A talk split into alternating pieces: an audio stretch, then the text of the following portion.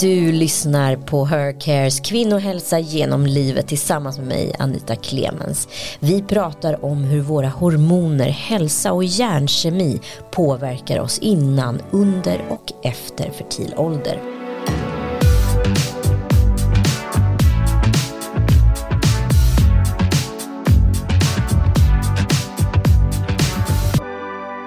Idag ska vi prata om ett ämne som flera lyssnare har oss prata om. Hur ska man göra och tänka med sin tonåring och puberteten? Och skolhälsan, räcker den egentligen till? Med oss har vi två experter på området, skådespelerskan Julia Duvenius och hennes dotter, marknadskommunikatören Tilde Volter. Vad säger ni Ella och Antonia, våra vårdexperter från Hercare? Ska vi sätta igång? Ja, nu är det dags. Nu kör vi.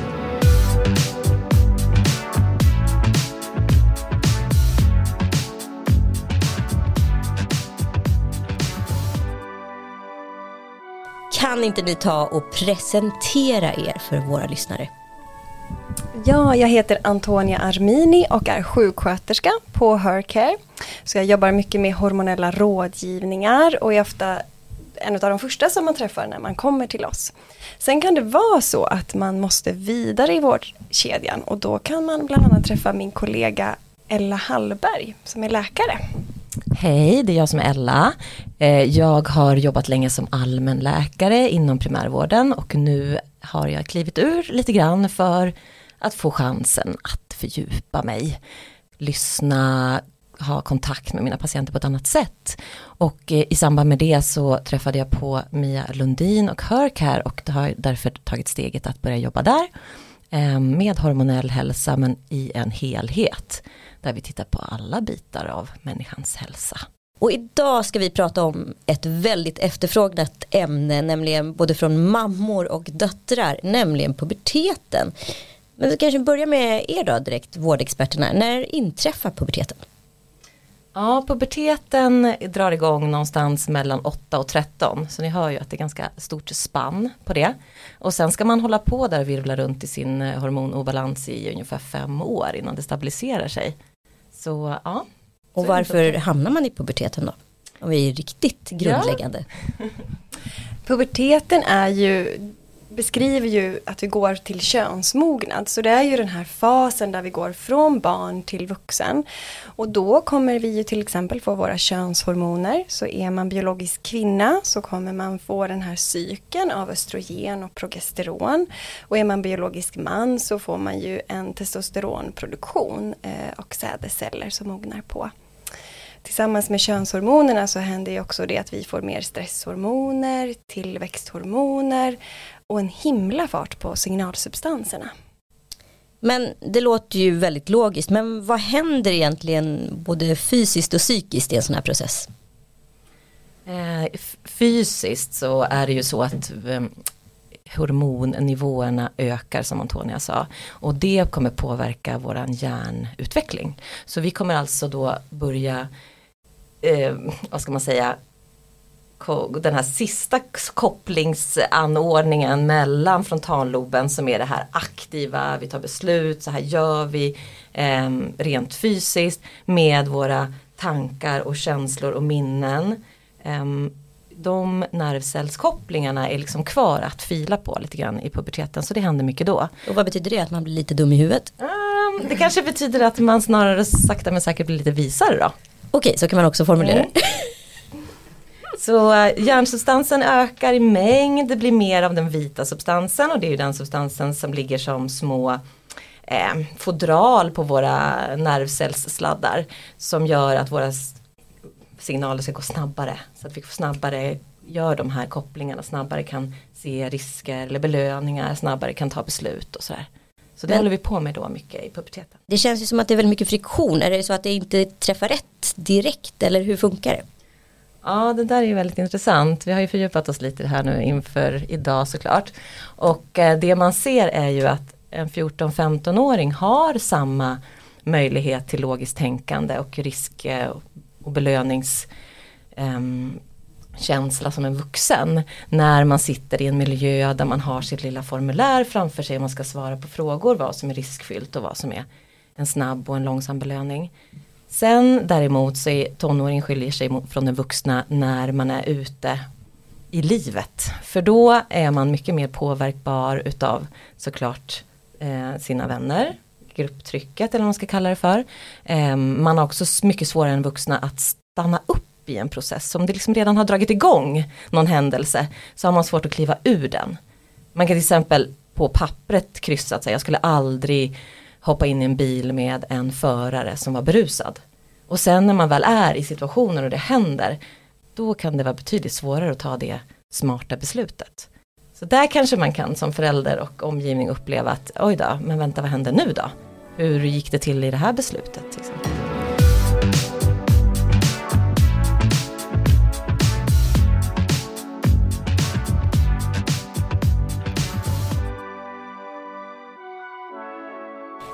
Tilde, välkommen eh, till våran podd. Jag tänkte kolla lite med dig, när, när kom du i puberteten? Eh, jag skulle säga att det var någon gång mellan fyran och femman. Jag fick mens när jag gick i fyran var det mamma, väl? Tror det, eller var det femman? Femman. Vi var i Thailand och hade precis kommit ut och eh, jag känner så här, shit, nu är det någonting som rinner till där nere. Går och kollar och får panik.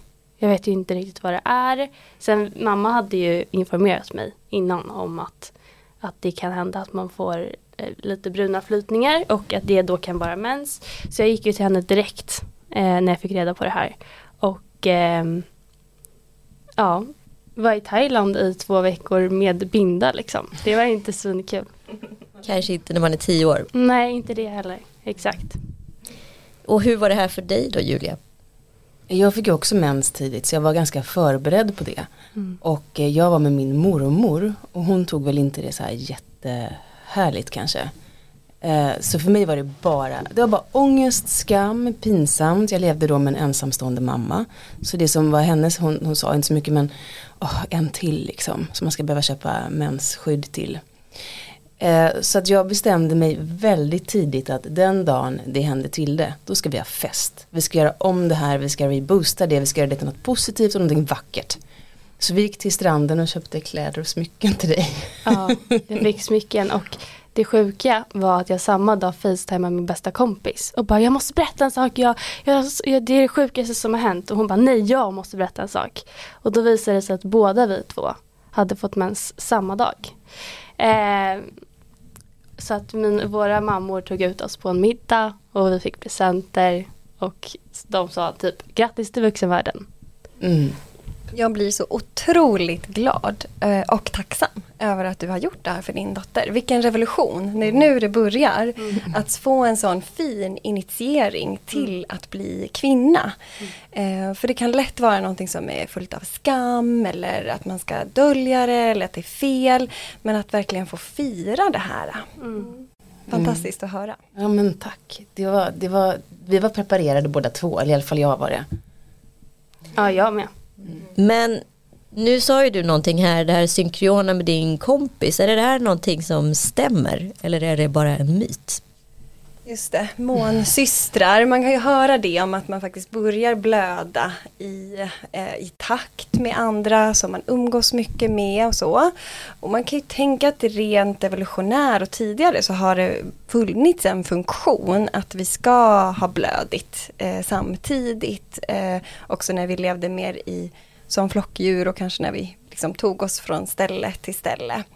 Eh, idag är det så mycket annat som också påverkar att vi menstruerar med stress och med östrogener i vatten och så vidare. Eh, men, eh, men absolut, det kan man ju se ibland att kanske nära vänner börjar få sin cykel synkade.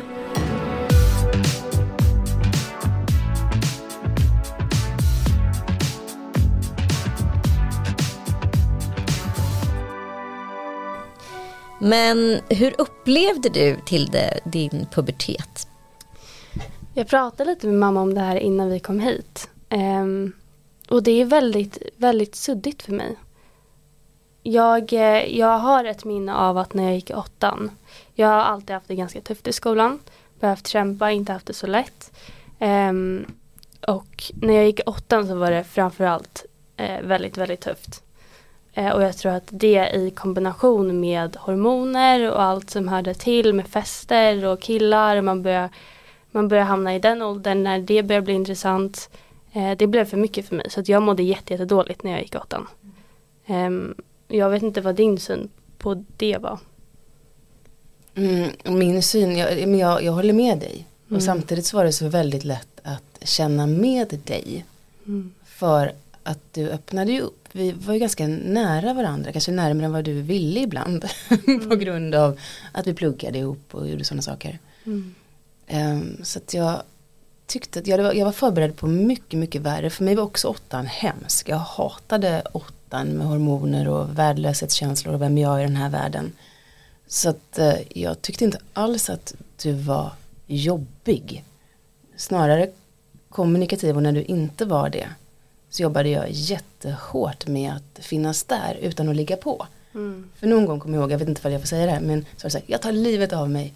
Mm. Och då var enda gången som jag markerade att okej, okay, är det den vägen vi ska gå, då söker vi hjälp. Mm. Du får säga vad du vill, men inte det, för det tar jag på allvar. Mm. Och, och, och, de, och de snacken kom ju oftast när jag skulle gå och lägga mig. Mm. Och mamma satt kvar vid sängen. Tyst och väntade. Tyst och väntade. Och jag bara, ska du gå snart? Nej, det är ingenting du vill prata om. Och till slut så kom det ju. Men bara den grejen att som förälder sitta kvar tror jag är jättebetydelsefull. Att vänta ut mm. känslorna mm. liksom. Tålamod till det. Mm. Ja, att vänta ut och kanske hitta andra medel. Mm. Som att är det för svårt att prata och ha ögonkontakt kanske skriva sms till varandra eller lägga ett brev på kudden. Hört många olika varianter av det där.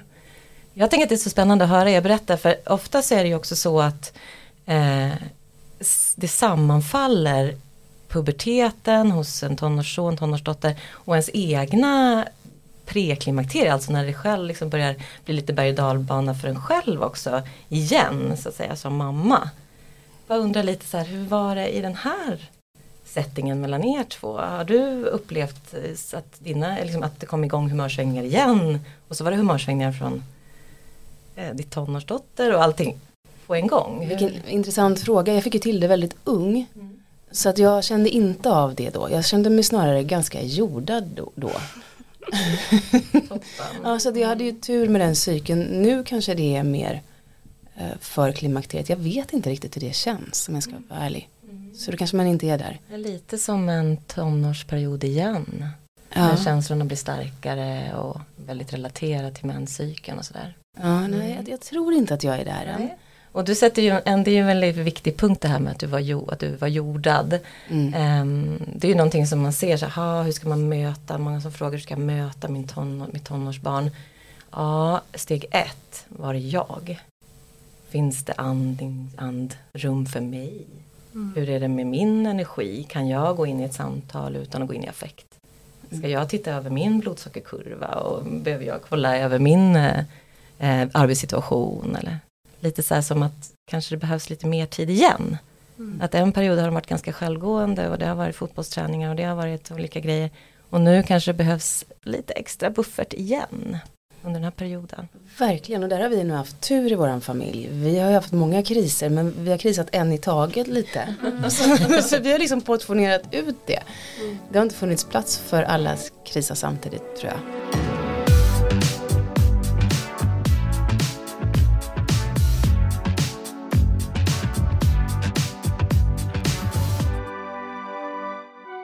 Men du har ju en son också som är några år yngre hur, liksom, vad, är, vad Tildes och Vides puberteter lika varandra?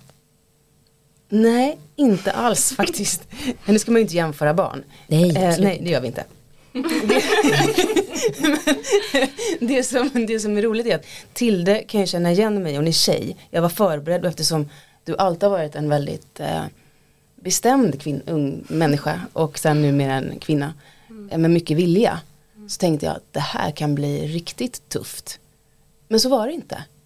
Jag kunde identifiera det medan då min son kanske, jag, jag är liksom uppvuxen med två systrar, tre mostrar, en mamma. Alltså killar för mig är så här ufo.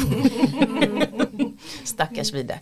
Mm. men, men däremot har jag ju läst att killar kan bli väldigt introverta och det var verkligen så från att ha varit den mest alerta lilla ungen med stora ögon som ville kommunicera till att gå in i eh, tomteverkstan verkligen. Mm. Och få påminna 20 gånger om allting och han, han är mycket mer trött skulle jag säga. Och du Tilde var lite mer extrovert antar jag och var lite mer sugen på allt som Fight. ungdomen hade att erbjuda. Ja, verkligen. Men jag skulle ändå säga att jag har tagit mer diskussioner med pappa. För att mamma har alltid varit så sårbar för mig på något sätt i mina ögon. Medan pappa har eh, Jag har känt att han kan ta det bättre. Jag, för mamma har jag alltid känt att jag skulle kunna göra henne ledsen. Vilket jag inte vill. Medan pappa varit lite mer hårdhudad och bara gå upp på ditt rum nu, nu får du skärpa dig. Liksom. Ja, vad, vad får föräldrarna för olika roller under en pubertet? Ja, i, i vårat fall. Så Stoffe han säger, han har ju mer varit så här, men nu, nu gör vi så här och så här och så. Då öppnar man upp alla dörrar till att säga, nej det gör vi inte. Mm. Istället, så att han, han har ju också varit mer konfrontativ själv. Jag tror att jag mer har varit så här, vänta hur känns det idag? Mm. Okej vi bestämmer så här. Så alla får äta i lugn och ro så vi kan ha ett samtal. Alltså man får också Verkligen. läsa av situationen lite. Där är han lite, inte riktigt så. Ja och, och där har du också varit väldigt bra för du har alltid följt upp. Du skickar alltid ett sms på morgonen och bara kom igen nu, du klarar det här, du är bäst, jag älskar dig. Alltid liksom kommunicera dagen efter och följa upp det. Medans, medans pappa är lite mer hård och rak liksom. Så här är det.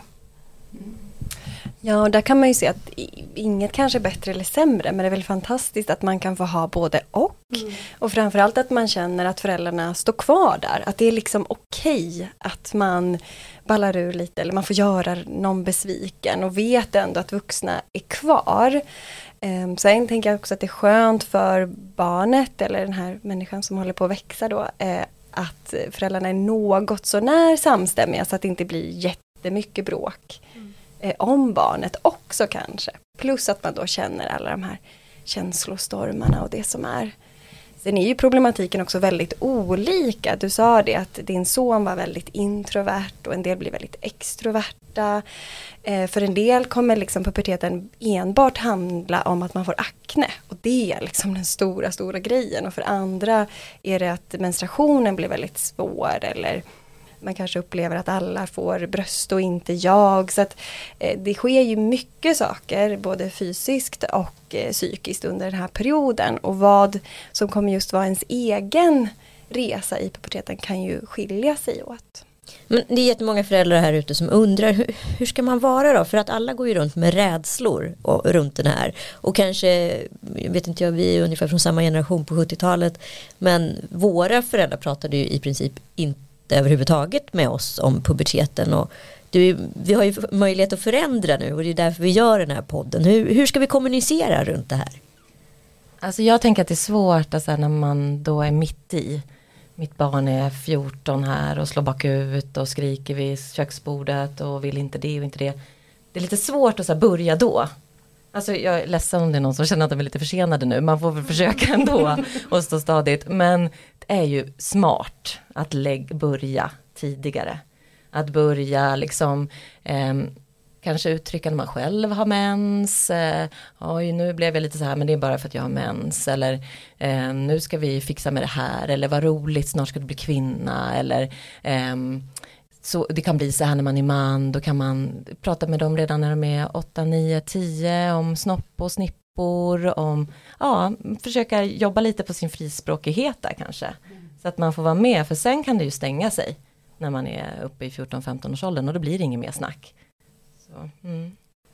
eh, verkligen, och där har ju vi haft sån tur också. Vi har ju haft ett stort kontaktnät. Jag och min man är ju inte de enda vuxna i våra barns liv. Ni har ju jättemånga som som ni antar jag och hoppas jag och tror jag använder till olika saker. Farmor, mormor, faster, mostrar, kompisar. Mm. Eh, att, Verkligen. Mm. Så ni, ju, ni, måste ju inte alltid gå till oss heller, eller var inte tvungna i alla fall. Man brukar ju säga it takes a village to raise a child och det är så sant och man känner ju verkligen det i de här tiderna då det kanske krisar lite och puberteten kan det bli att det är svårt att ta det just med mamma och mamma är närmast som du sa till det. Men jag alltid mm. Velat skydda mamma lite på något sätt och vi har varit väldigt så otroligt nära. Och då är det ju jättebra om det finns andra vuxna. Um, sen så önskar man ju också att skolväsendet skulle kunna fungera på det viset att man kanske får en bra introduktion um, om till exempel vad som händer med det reproduktiva, vad händer vid menstruation och sådär. Det är ju väldigt olika. Uh, hur, hur har, jag blir så intresserad och nyfiken till det. Hur har det varit för dig? Jag tänker du som är några generationer efter oss. Har det blivit bättre? Jag vet inte riktigt hur, vad ni har för syn på, på hela den grejen. Men, men för mig var det både och skulle jag säga.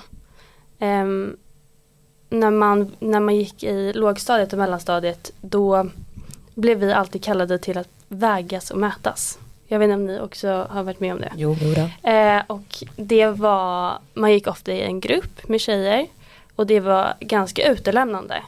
Och sjuk, sjuksköterskorna var inte alltid eh, så politiskt korrekta.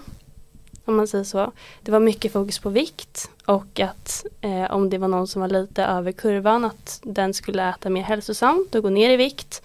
Eh, något som jag tror så här när jag kollar tillbaka på det efterhand verkligen kan bidra till ätstörningar. Eh, och nog också har gjort det. Ehm, så att, och i övrigt så hade vi inte jättemycket sexualundervisning. Jag kan minnas en gång när vi hade en biologilektion och typ vår lärare trädde på en kondom på en gurka. Liksom. Det, var, det var det vi hade. Och hon tyckte att det var så jobbigt. Alltså det var verkligen, hon, man kände att hon skämdes. Så att, och det också fördes över ju lite på oss. Att det blev lite tabu och jobbigt. Och, och, och hur borde skolan jobba med de här frågorna?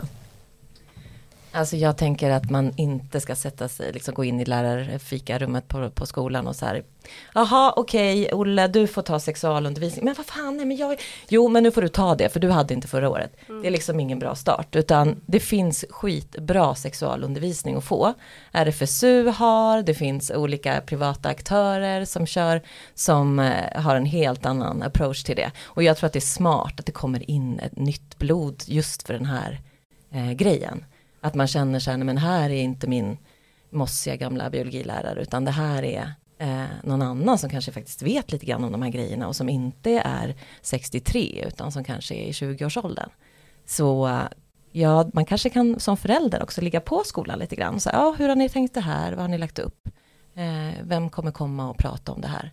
Så att man eh, stöttar eller kanske stöttar upp den här förhoppningsvis utvecklingen. För det där som du berättar om mm. låter ungefär som det var för mig. Mm. Jag ser ingen större skillnad. Mm. Nej. Och det har ändå gått ja, 25, 30 år. Ja.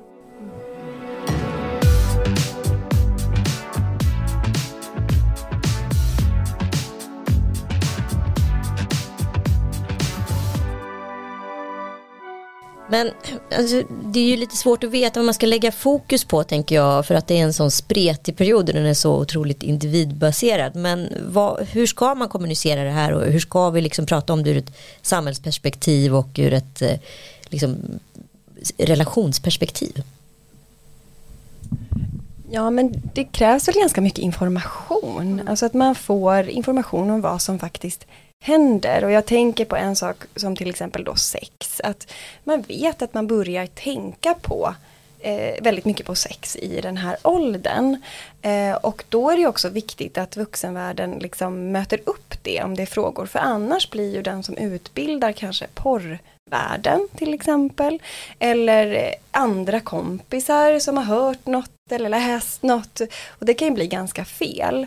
Så därför så är det ju, alltså hade man ju önskat att det fanns mer i skolan men också att föräldrar börjar prata mer och mer med sina barn. Och då gäller det ju att man ska känna sig trygg i det och som vi har lyft förut att våra generationer, våra föräldrar sa kanske ingenting.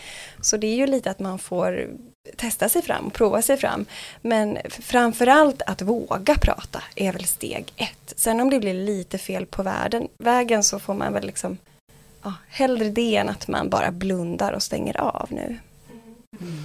Och jag håller verkligen med om det och, och det här ämnet är ju ingenting som jag upplevt att ungdomarna inte vill prata om utan snarare verkligen tvärtom och tycker att det är så intressant och spännande. Så att eh, jag tror verkligen att det finns en stor potential att som vuxen gå in och prata om det. För att när det väl blev och vi såg på schemat och nu är det, nu ska vi prata sex. Då var det, då var det väldigt spännande. Det var många som ändå tyckte att det var lite roligt. Och det blir inte cringe när vuxna pratar om sex. Det beror nog på vem, Ja, okej. skulle jag säga. Men och hur pratar man om det här kompisar emellan? Är det liksom ryktesspridning eller sitter man och kollar på olika sajter tillsammans eller hur funkar det? Det är nog väldigt olika. Men mycket sker väl via typ Snapchat, sociala medier, att man skriver kanske till en början. Att det börjar så att man kanske skriver eller hintar om det. För att sen ta det vidare och prata om det i verkligheten, Mm. skulle jag säga. Och det här med sociala medier, nu när du tog upp det, är ju också någonting som din generation är också nästan den första generationen som har de här smarta telefonerna och sociala medier. Och där har man ju börjat forska ganska mycket på det. Man forskar nu på eh, relationen mellan kanske då kroppsuppfattning och hur man känner inför sin kropp eh, i relation till hur mycket man tittar på sociala medier. Man tittar också på hur mycket man sover och det psykiska måendet i relation till att man spelar spel eller har telefontid. Ehm, Så det här är ju en, faktiskt en ganska ny nöt att knäcka för både tonåringarna och föräldrarna.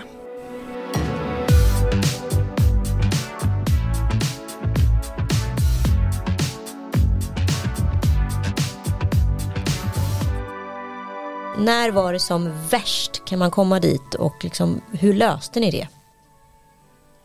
Som värst, det var väl åttan som du säger. Eh, Men Tilda har alltid varit väldigt, väldigt bra på att kommunicera när du inte varit hemma. Alltså vi har kommit överens om en utetid, sen så däremellan så litar jag på att du kommer förmodligen göra lite busiga saker men är det någonting som verkligen är farligt så kommer du kommunicera det med mig. Och att vi har haft utetider och att jag hämtar eller så är det taxi. Alltså, det, det, det har varit det som jag varit mest rädd för. Så. Sen har du haft väldigt bra vänner, vilket också gjort mig trygg. Mm. Eh, och där har väl pappa kanske hanterat det lite annorlunda. Han, eh, när, när jag blev full första gången så kom han och hämtade mig en taxi. Eh, och jag liksom håller i en påse, står i hissen och spyr. Och han börjar filma mig. Eh, och liksom garvar och tycker att det här är jätte, jätteroligt. Eh, för att jag då också ska få se det dagen efter. Och få lite ångest och ångra mig. Men det hade jag ju redan på natten där. Ja, den, den natten är oförglömlig. Ni var ju några stycken. Mm. Och Stoffe och en mamma var det som hämtade. Så var det ju två ungdomar kvar. De fick vi också ångest för sen. De måste komma hit, de kan inte vara där själva. Så vi hade ett helt litet hav av, av tonåringar. Ja men det låter ju faktiskt som att ni har haft ändå ett, eh, liksom, ni har varit öppna och vågat prata om det här. Är det liksom några råd ni skulle vilja ge liksom, utifrån ert perspektiv till andra föräldrar som är i de här situationerna? Tålamod, nummer ett. Kommunikation, går det inte att prata så smsa. Um, har vi mer till? Jag håller med och kanske också skaffa de sociala medier där ungdomarna befinner sig. Så att man kan kommunicera via typ Snapchat eller Instagram eller så. Jag upplever att det är enklare nu för tiden. Och var inte så på. Ta ett steg tillbaka för att det kommer komma förr eller senare. Ungdomarna kommer. Om det är någonting så kommer de. Mm. Och sen så en sak till faktiskt. Som mamma eller pappa, att prata med sina vänner. Jättemycket. Att inte vara ensam, för ibland känner man sig otillräcklig och hur ska jag göra nu och när ens barn mår dåligt så mår man ju själv inte toppen. Men att, att ha andra kanaler och få ur sig det än via barnen. Och kanske även kompisars föräldrar. Ni har ju haft väldigt bra kommunikation med mina kompisars föräldrar. Så att ni har alltid haft ett litet community så ni har koll på alla ungdomar.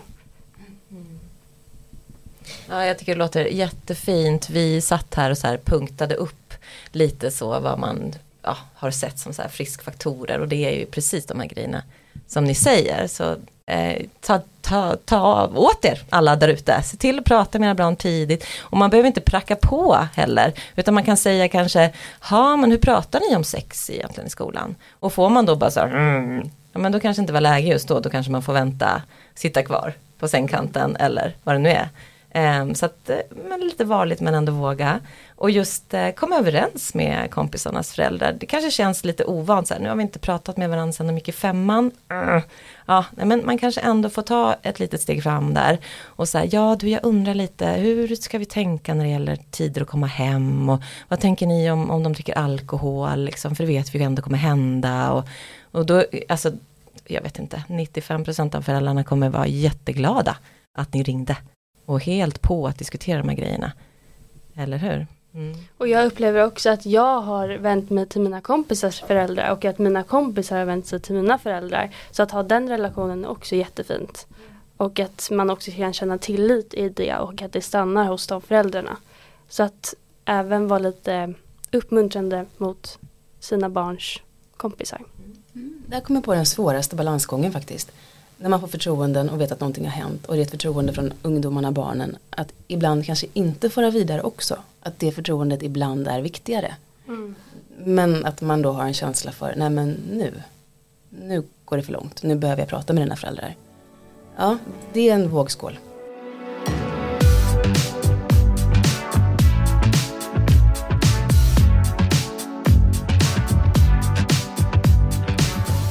Ja, vi har fått en eh, lyssnarfråga här. Min dotter har väldigt mycket mensvärk. Behöver jag vara orolig? Ja, det beror ju på.